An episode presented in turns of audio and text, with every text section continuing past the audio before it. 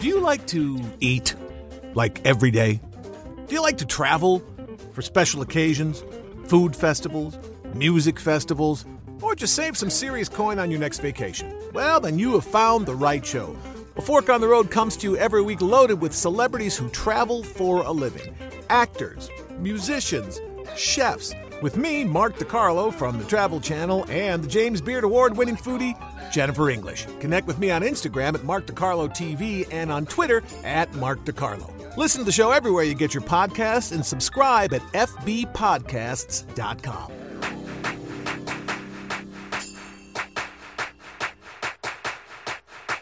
Well,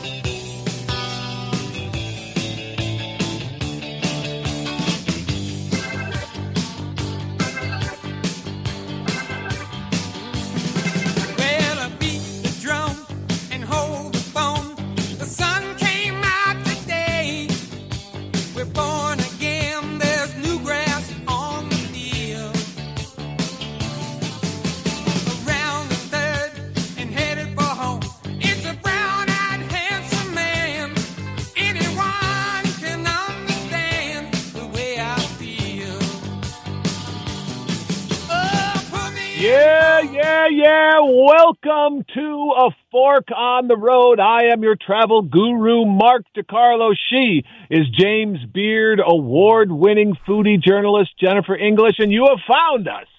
The only show you need for travel and food information, deals, and frivolity. Jennifer, how the hell are you? I know Yeah. that I love food, but even more than eating, I love laughing. And I love doing this show with you because you are one of the silliest and funniest and smartest human beings I've ever broadcast with. And I'm not every going to argue with that. and every week you make me laugh, and then you bring on guests who make us laugh. And when you make me laugh, it's like it's like you have gone and made me a, a home baked pie. This gorgeous, still warm on the bottom. I'm all about the warm bottoms. just, let me tell you that right there. And we have one of my favorite people on the planet on the show today. She's a uh, big movie star, uh, hilarious comedian. She's currently traveling the country with a bunch of other ladies performing Menopause the musical, and Oh, has some cool. some hil- hilarious stories from that. And I believe she's with us already. So, Megan Cavanagh, welcome to A Fork on the Road. Yeah, Thank you guys. Hi. this is the re- the real Megan Cavanagh. I know. Real Megan Cavanagh. True. Megan, welcome. I am so delighted to welcome you to our table today. Thank you. I'm so happy. You know, it's hilarious because Mark called me and asked me to do this on my way to lunch. So I am. So we're having power lunch with Megan Cavanagh. Um, We're- I'm in the van, and all the menopause peeps are in the in the Mazatlan Grill in Redding, California. And Oh, the um, glamour of show business. oh, the glamour of show business, darling. I'll have a club. s- I'll have a. c- I'll have the chef salad or the club salad without the egg, please. So now, for people, people know Megan Cavanagh as Marla Hooch from uh, A League of Their Own. She's one of the funny German women from Mel Brooks's film. She was in uh, uh, Dracula, Dead and Loving It, Robin Hood, Men in Tights, um, a lot of other movies. She and I did Second City together. She is also my cartoon wife. She plays Judy Neutron on the uh, Jimmy Neutron show. And I didn't. I actually for- didn't know you did that, Megan. That's funny. Yes, Mm-hmm. I, Mark is my cartoon husband. That's funny. That's right. Maybe he's the perfect cartoon husband. Maybe Mark, Megan, and I should talk for a minute. so, what kind of a cartoon husband is he? Oh my gosh! Well, he keeps me laughing. I'll I'll, I'll give you that. Yeah. I laugh more with him than anybody in the whole world. Right? Because he's my he's my radio husband. Exactly. I've got three wives. I'm like a Mormon. Wow. Oh, I bet there's I bet there's more of us than I bet there's more of us than we each know about. That's yeah, funny. I've got a teletype wife. I've got a print wife. I've got a semaphore code wife. Every every form of communication, I got a girl. I love This is it. how I roll. That's funny. That's very funny. Hey Megan, So, tell Meg- us tell us about the show right now. The summertime becomes the time when people get to take breaks from their usual productions and and and go out and and do live theater where they might normally do movies and other things. Talk a little bit about what you're doing right now. So, so I have seen every single state in the United States except for Hawaii. Have you been to? And have you been to exaggerating. everyone?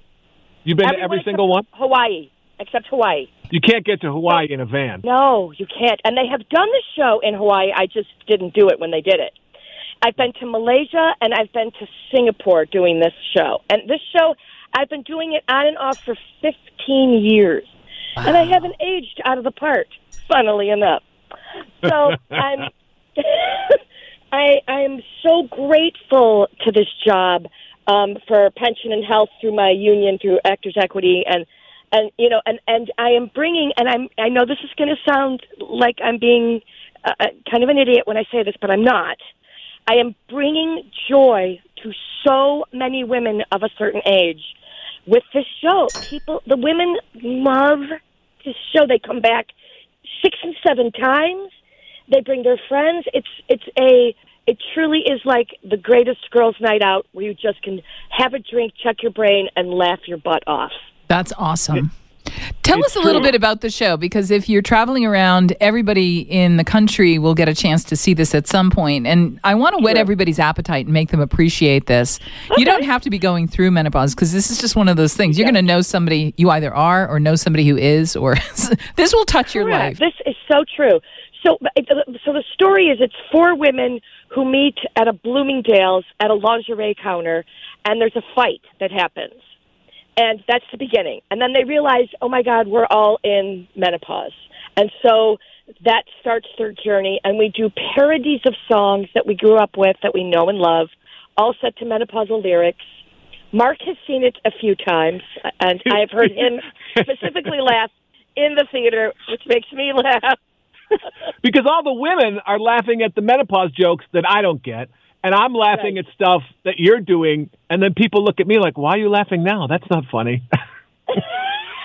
it really is. It's a delightful, uh, silly show, and Megan Megan is. Uh, uh, she started out at, uh, at Second City and in, in Chicago with me, and there's no one more fun to watch on stage because she's clever and can really play to an audience and the people you know people know her from the movies and they they just love her in the show so even if you don't know dick about menopause pardon the pun it's a funny show All right, I got to ask a question because one of the things that is compelling about your career is is not the breadth of the successes that you've had, um, but this sort of uh, joy in these roles that are the breakout roles in almost everything you're in.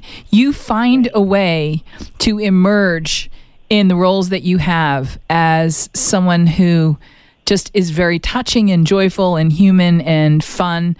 Can you talk a little bit about when you get these, like I said, really breakthrough roles? People remember your characters. You might not remember everybody in the movie, but somehow you create characters that everybody remembers. What's the secret well, to that? So sweet.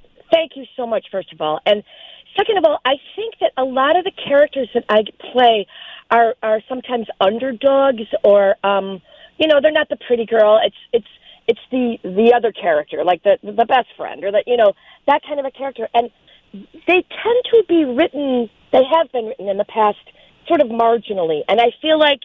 um I am one of these women, so I feel like I can breathe life into a character that I can relate to. And I absolutely relate to all these characters that I play. I mean, I'm Marla Hooch was um, is every young girl that I know growing up. Everybody had had issues with um, um, not feeling like they fit in or being uncomfortable with their body. I mean, even the pretty girls, like everybody has that. Right. So Everybody has that moment. It- It's a Yeah. relatable moment. If it's not a, a, an complete and total Exactly. everyday part of your life, everybody recognizes that. We've all lived through that. Exactly, and I, I tapping into that element and really um, giving that life to me is what what is what I love to do. That is the, the my joy in my life is finding characters that I can breathe life into and make them relatable and and and um and make you laugh. I you know I'm a comedian and I like making people laugh. Making people laugh is a good way to make a living. And when I finished the show, you know, in the last town that I was in, Portland, Oregon. Wait, wait, wait. You went from Portland, Oregon to Reading, Pennsylvania? Who's booking Reading, tour? California. No, no, Redding, Redding, California, California. Oh, okay. yeah, yeah. All right. Well, well then So they're we doing a in- fantastic job. They're they're just down the street from Walmart. In that case, I withdraw my ire. we did um uh Olympia, Washington, and then Portland, and then now we're in Redding, and then from here we go to Fresno, and then and then we're back. But I'm, I'm, you know, it's uh I forgot the question. this this this show that you're in right now is a scripted show. Um, How how often are you tempted to slip back into your improv roots? Like, you does the devil just get into you and you just want to get you know a little mischievous? But, but there's really not enough time because once the train is running, it's running uh, like on its track Yeah. and it's moving. And and uh, you know the the only times for improv are when things go wrong, and those are fun moments. They can Has be that ever they're happened? terrifying and fun. What? Has it ever happened? Oh, it happens. all- Yes, it's happened. Yes, there was a time when the soap star was supposed to come out of the bathroom. The the, the toilet flushes, and she never came out. and and and the Iowa housewife. I play the Earth Mother. The Iowa housewife and I, who we don't have names, by the way. We're just Iowa housewife and Earth Mother. So I can't say, "Hey, Sally." So you know, I, I'm- I mean, I'd be naming her. So you know, we're sitting on this bench in the bathroom, looking at each other, like, "What do we do now?" And we just start having a little chat. And you know, it's it's stuff like that though that I love. Like my my shoelace got caught on a actor's button in a show once, and I was drunk, and every time he moved, my leg would open. And I mean, and the audience was howling. They thought it was part of the show. It totally wasn't. He could not get my shoelace off of his button, and it was like the whole show became about the shoelace on the button and his frustration. It was hilarious I, I just love when stuff goes wrong. It makes me happy. It does. I'm. Mm-hmm. I, I don't mean sorry, theater gods. I don't don't bring me your wrath, but I'm just saying the little things that go wrong are can be very very funny in the moment. Make sure you never miss a hilariously delicious episode of A Fork on the Road by subscribing at FBPodcasts.com or wherever you get your podcasts. Connect with us on Twitter and Instagram. Jennifer English is Flavorbank on Twitter and hashtag Flavorbank on Instagram. I'm at Mark DiCarlo on Twitter and at Mark DiCarlo TV on Instagram, where I post all the funny things I see in my travels, including cranky tourists.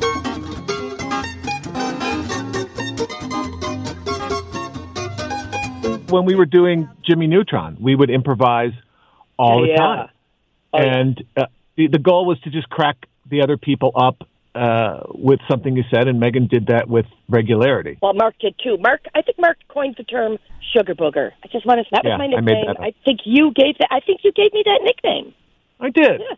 You know, when you think of boogers, you don't think of something sweet and delicious. So I wanted to marry those two concepts.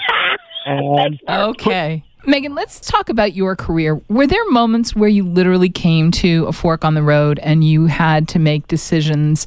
And what were the things you tapped into to make the choices that led you ultimately to where you are today? You know, when I first got League, um, I got pregnant while I was doing the movie, and I didn't tell anybody that I was pregnant because you know, I, and I had an opportunity to audition for Saturday Night Live, and I was pregnant, and I knew that I couldn't move to New York and have a baby in New York. I knew I couldn't do that.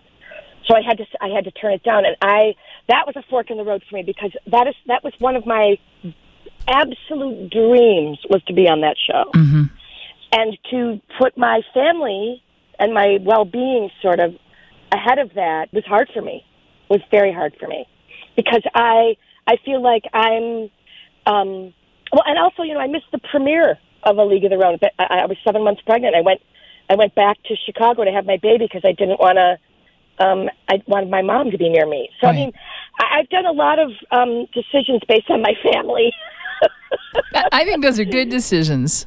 I do too. I, I I don't regret them. Let me put it that way. I there are times when I go, "Ooh, that would have been great," but I don't regret it. I'm I'm happy. I love my family. I have a really tight family, and um, well, those have been forks. You know, growing, aging in Hollywood has been a fork. Um, of of you know, there really aren't very many jobs for women my age that are character actresses too. They usually just you know give it to Joan Cusack or um, Kathy Bates. You know, parts that I would go out for. They don't get to my level. They just hire the girls that are that are the stars. Right. And um and so that's how I ended up sort of being in menopause because theater was my my first love. I I started it when I was 4. I love doing shows and I love being on stage in front of people and the the um, that, the being able to do that and being in a show that was about women that were aging, I thought, well, I could do this. I thought it would last maybe a year if I was lucky, and you know, here I am, 15 years later with my with my equity pension growing. Um, Will you talk? show. Megan Cavanagh joins us. The actress is on the road uh, right now, uh, and and the show is actually called The Menopause Chronicles. No, it's called Menopause the Musical. Menopause the musical. Okay, um, and and and will you talk about uh, is it is is is entertainment a family business? Did you grow up in in, in a theatrical f- uh, family? I did not. My father is a unbelievably great Irish storyteller, jokester. He's, uh, you know, he can't, he cannot let a good line, um, a setup go go by without having to say something. He he can't. He just, it's like Tourette's. Like, he came to see our show. Genetic. Tourette's with good timing. Yeah, exactly.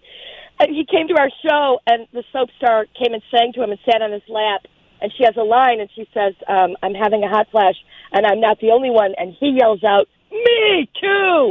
and her next line was, "You know, I'm not the only one," meaning my dad. I said, "Dad, you ruined her line." He said, "I did." I said, "Yeah, she's supposed to say I'm not the only one," and you yelled out, "Me too," and he was like, "Oh, I'm sorry, I did that." Next time, she sits on his lap, a different soap star. He does the exact same thing. He cannot help himself. He yells out, "Me too!" Like, Dad, you did it again. I did. Like, yes, you cannot help yourself. I love you, but Does he not know that's his out loud voice?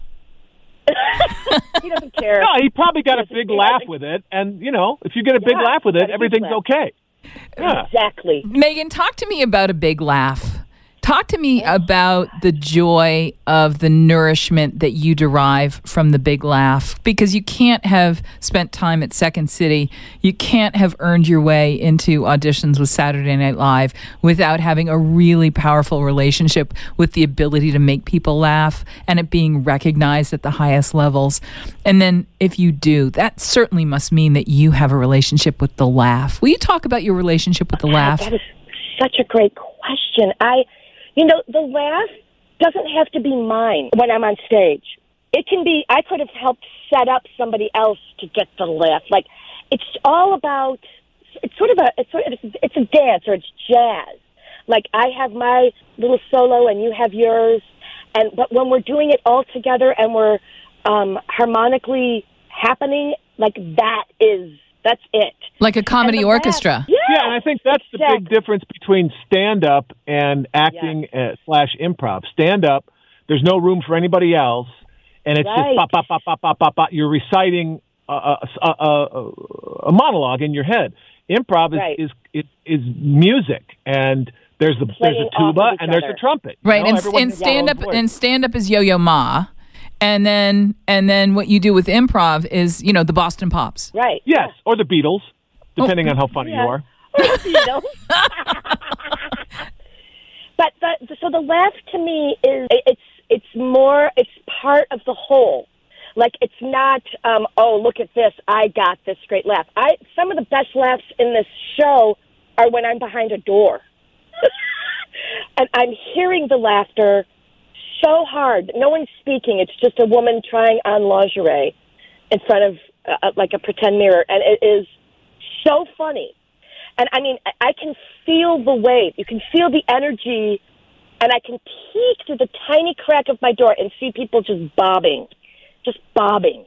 They're laughing so hard, and that is so gratifying. I, I it's just So it's really hard to put into words. So- I, it's, but it's just it's the best. so Megan Cavanagh, the actress, is joining us on a fork on the road today, and one of the things that I'm really struck by as she answers the question about being a comedian and and her extraordinary uh, career and success at making people laugh.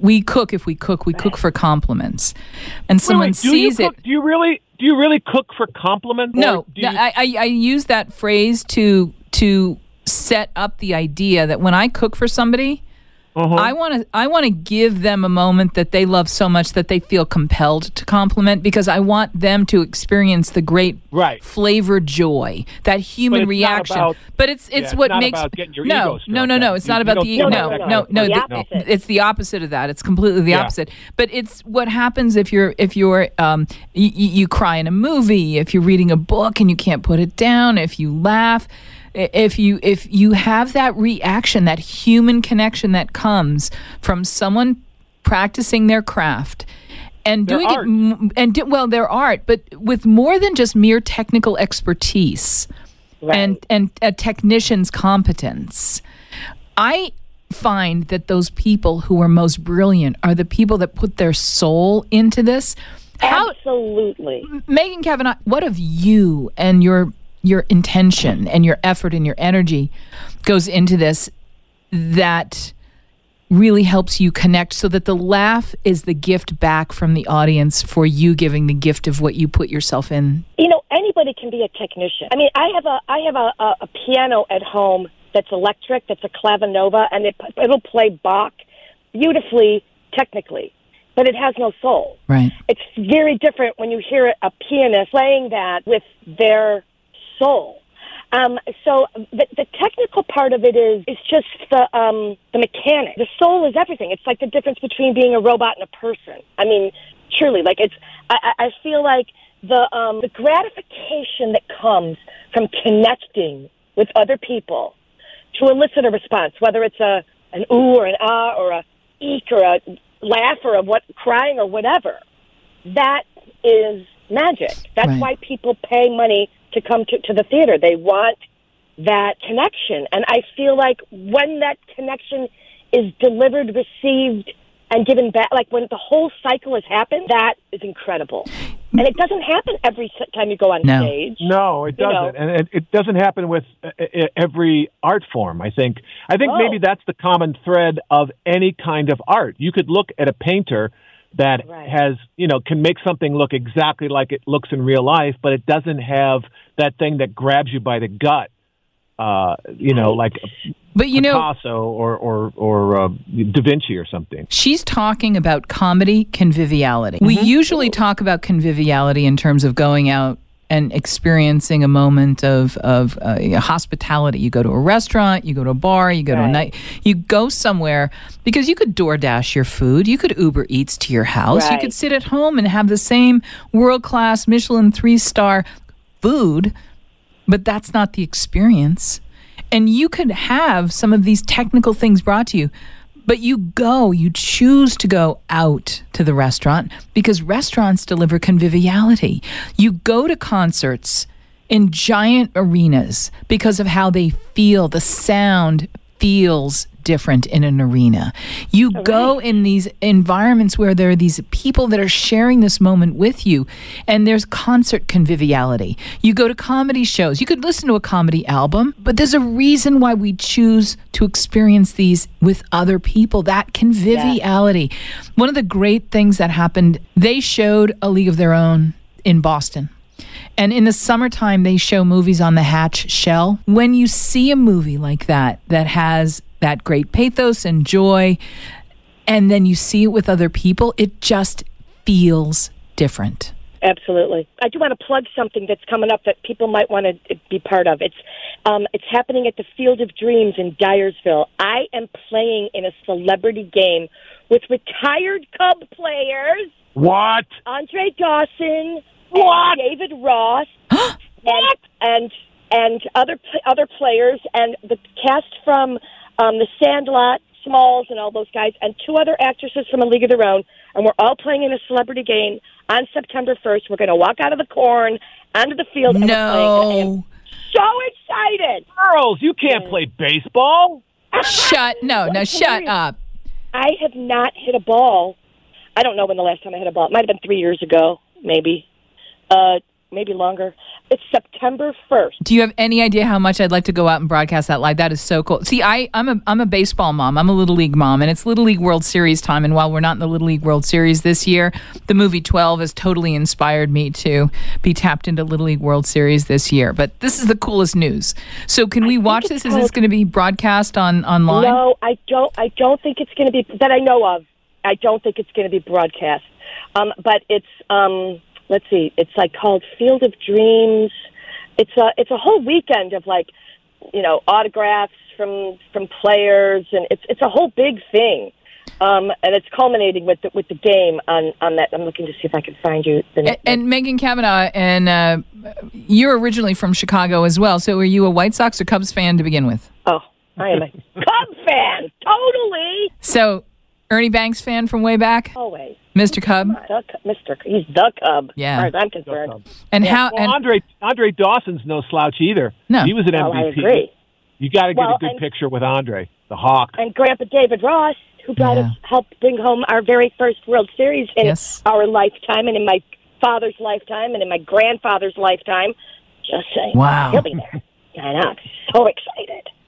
That's so awesome. So you grew up with the with the game. Oh yeah, and I'm also going to the Charlotte Knights. I'm I'm appearing at the Charlotte Knights for a women in baseball night. And oh, in Rockford, there's so much happening.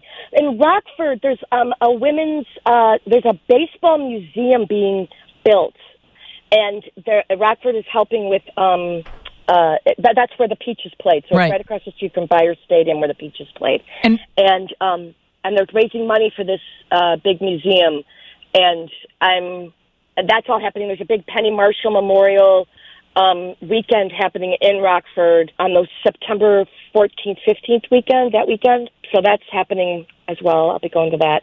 You know what's funny, Mark? I was the uh, founding editor of the Women's Baseball Review, which is now defunct. But we were a we were a quarterly that published original works by women authors, really? Short stories, poems, photography. Wow. I'm telling you, Well, having having Megan on the show must be like you have you have no for idea. Like this this Oh my God, this is that. like a gift.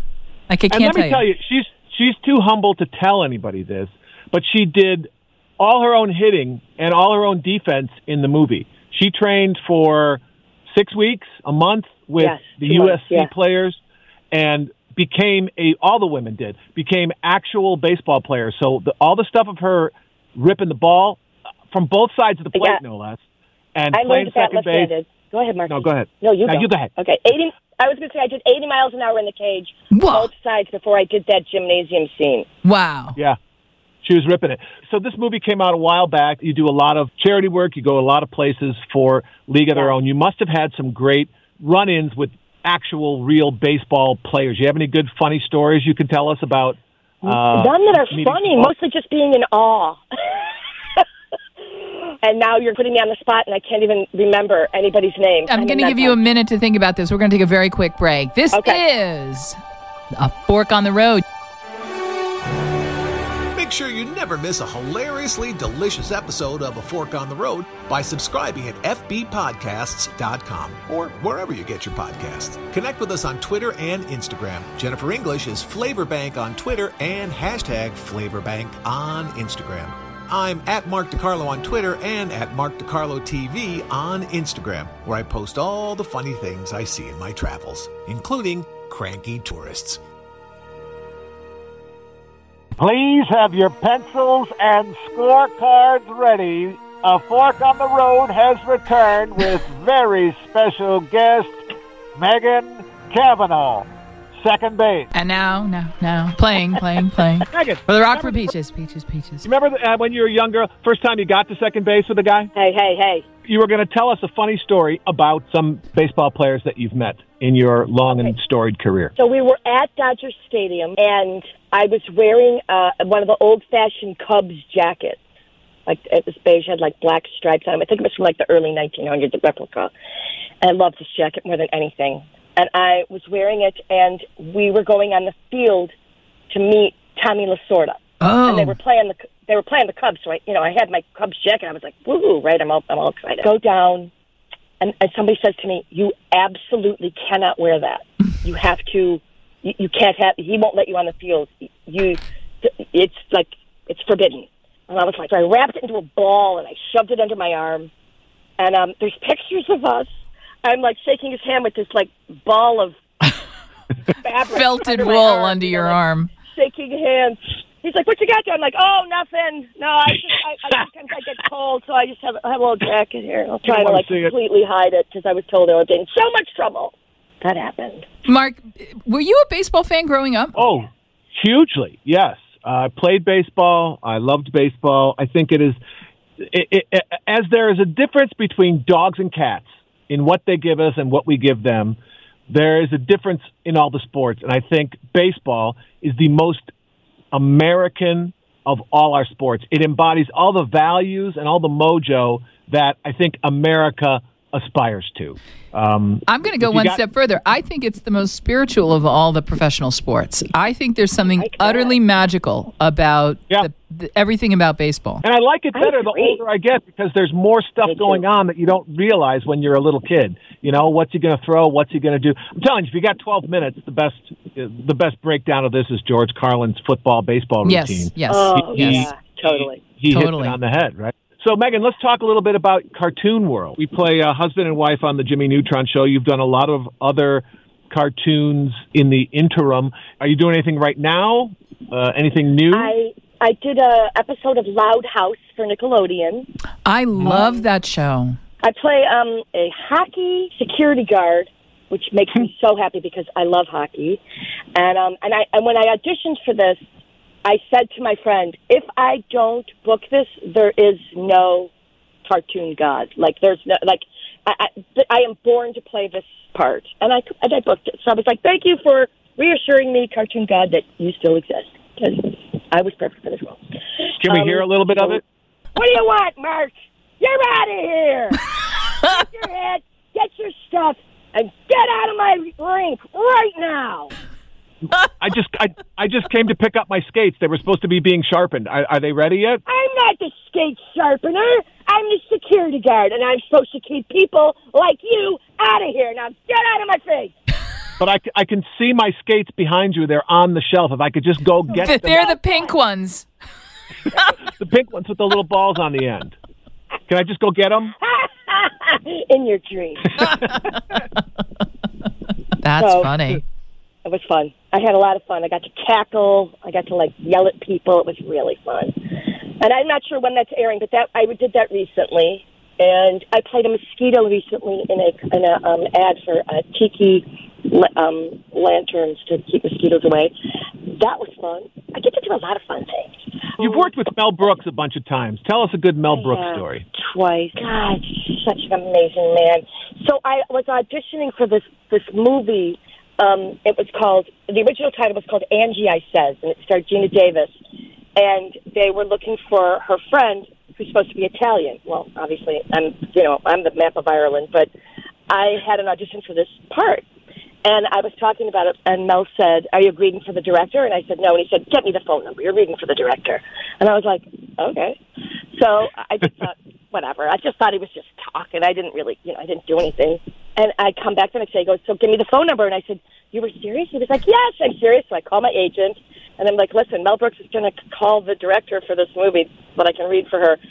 And um, he, so my agent gets the phone number, and I go with Mel, trailer with him for lunch, and Mel calls, and I this is what he said: "Hello, yes, is so and so there? Yes, Mel Brooks. Yes, really."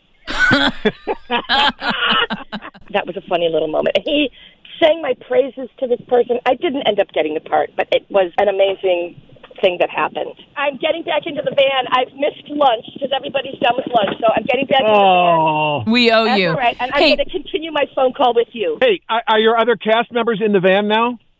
Yes, my other cast members are in the van. Pass the phone to one of them, have them introduce themselves, and I want to hear them tell a funny Megan Cavanagh story. Oh, Terry Adams is here. She plays the Iowa House. Okay. She's a dear friend. I've been we've been in the show a gazillion times together, and I'm handing the phone to her. You're on the radio. Hello, radio. hey, Terry, it's Jennifer English, and you're tuned in with Mark DeCarlo here on A Fork on the Road. How are you? I'm good. How are you? Awesome. Good, Terry. Give us a good Megan Cavanagh story, something funny, something that she wouldn't oh, tell oh, on man. herself. Oh, dear God. There are so many. She's our resident celebrity on tour, and so she uses her celebrity to, you know, get us in places and get free desserts if we can. Right? You She's get good to have top her. notch treatment at the Cracker Barrel wherever you go. Yeah, she loves the Cracker Barrel. She likes their fashion. Terry's the one when I told you I'm behind the wall when the laughing is happening. It's her. She's putting on the lingerie in front of a pretend mirror and is slaying the audience, slaying them. Pretty ridiculous, but it uh, it's a lot. It's a lot of. Thank You're you. like the chick Beatles. You're traveling around the We country. are. We're the the four of you. And I'm the Ringo. She's Ringo. I'm um I'm Paul. Mark, we got to wrap this up. Thank you so much. Thank you Thanks, guys. Meg. Take care. Have a great trip. We'll Love see you you. when you get back. Okay, babe. Bye-bye. Megan Cavanagh, thank you so much. Oh, what a delightful show. You are so awesome. You don't have any idea. Just like I am so fangirled out right now that you had Megan Yeah. Cavanagh on the like you didn't you didn't give me any clues or hints, and I don't think you truly appreciate just how substantially deep my baseball love and baseball roots go. No, I didn't know, but I mean, boy, perfect guess for that, right? Oh. She, she, I, see, Megan's deal is she has no idea how famous she is. You know, you go places with her, and people do what you're doing right now. They just freak out. She's always very nice. She's one of the funniest people and one of the nicest people uh, I've Listen, ever met. y- you got to understand something. Girls and baseball. If you're my age and and I'm in that menopause musical age range, okay? Let let's just talk about this for a second. Girls weren't necessarily allowed to like baseball. We certainly weren't allowed to play, as, as was was shown. And even though there was that history from World War II and and the whole League of Their Own, so can you imagine what it was like to watch a big deal Hollywood production? about baseball and girls that loved baseball. You know who my favorite peach was? Yeah, Marla Hooch. Right. Hmm. Yeah. Megan Cavanagh. She was my because she really She was the loved- funniest. She was the funniest, but she also played. You if you really look at that movie, you can watch her. You watch her throw and hit. You could tell she was she was she was a gamer. She trained with the USC team. I played baseball with her uh, every day for like two weeks to you know help her get ready and help her on with her footwork. And she, but, but she loves, loves, loves, loves the Cubs and loves baseball. And so you know, I grew up at Fenway Park. I grew up in Boston going to Red Sox games. Boston is the soul sister of Chicago. Absolutely, have similar absolutely. ethos and mythologies with the two teams. So I like Absolutely. That's, they're my favorite American League team, even though the American League with the DH, I'm not a big I know. fan of I it. know. You really gave me a gift today. You couldn't have given me a better gift than this guest today. Thank you. I'm well. I'm very glad. I, I I figured I didn't know you'd like her this much, and quite frankly, I thought she'd be better on the show. But uh, she, I'm glad. She gave up lunch and she's riding in a van and she still did the gig for us. That, my friend, is a true friend. We owe her. Can't we send her DoorDash? Can't we like? Don't they have like a cheesecake factory or something in Redding? We can send her something to eat. her. I'm going to send her a picture of a big cup of Dunkin' Donuts coffee. any and all episodes of all the shenanigans we've gotten ourselves into over the last several months, you can find at Food and Beverage Podcast Network. Mark, thank you. You sure can. Jennifer, thank you. Megan, thank you. This is Mark DeCarlo. Thanks for watching, and we will see you at a fork on the road. Thanks for listening. She's Jennifer English at Flavor Bank, and I'm at Mark DeCarlo TV on Instagram. We'll be back next week with another deep dive into travel, food, and funny. Until then, I'll see you at a fork on the road.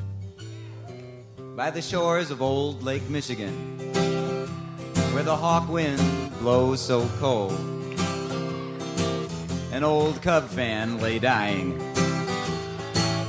In his midnight hour, the toll. Round his bed, his friends had all gathered. They knew his time was short. And on his head, they put this bright blue cap from his all-time favorite sport.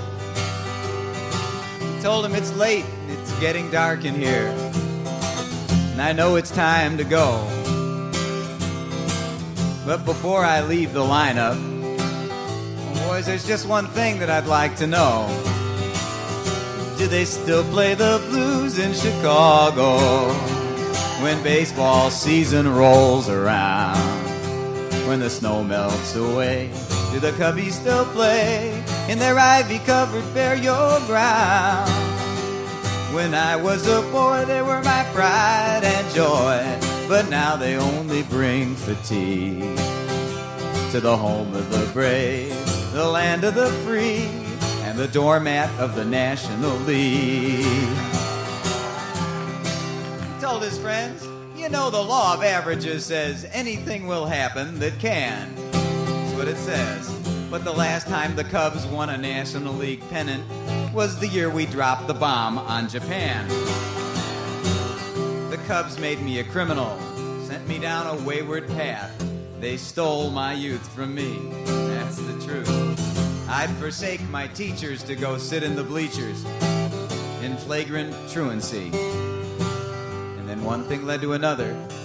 And soon I discovered alcohol, gambling, dope, football, hockey, lacrosse, tennis. But what do you expect? When you raise up a young boy's hopes and then just crush them like so many paper beer cups, year after year after year, after year after year after year after year after year. Till those hopes are just so much popcorn for the pigeons beneath the L tracks to eat. He said, You know, I'll never see Wrigley Field anymore before my eternal rest. So if you have your pencils and your scorecards ready, I'll read you my last request. He said, Give me a doubleheader funeral in Wrigley Field on some sunny weekend day. No lights. Have the organ play the national anthem. And then a little na na na na, hey hey hey, goodbye. Make six bullpen pitchers carry my coffin, and six groundskeepers clear my path. Have the umpires bark me out at every base in all their holy wrath. It's a beautiful day for a funeral. Hey Ernie, let's play two. Somebody go get Jack Brickhouse to come back and conduct just one more interview. Have the Cubbies run right out into the middle of the field. Have Keith Moreland drop a routine fly. Give everybody two bags of peanuts and a frosty malt, and I'll be ready to die. Build a big fire on home plate out of your Louisville Slugger baseball bats and toss my coffin in. Let my ashes blow in a beautiful snow from the prevailing 30 mile an hour southwest wind. And when my last remains go flying over the left field wall, we'll bid the bleacher bums adieu. And I will come to my final resting place out on Waveland Avenue. The dying man's friends told him to cut it out. He said, Stop it, that's an awful shame. He whispered, Don't cry, we'll meet by and by near the Heavenly Hall of Fame. He said, I've got season's tickets to watch the Angels now. So it's just what I'm gonna do. He said, But you, the living, you're stuck here with the Cubs. So it's me that feels sorry for you. And he said, Oh, play, play that Lonesome Losers tune. That's the one I like the best. Closed his eyes and slipped away. Well, Scotty, it was the dying Cub fans' last request, so here it is. Do they still play the blues in Chicago when baseball season rolls around? When the Cubbies still play in their ivy covered burial ground? When I was a boy, they were my pride and joy, but now they only bring fatigue to the home of the.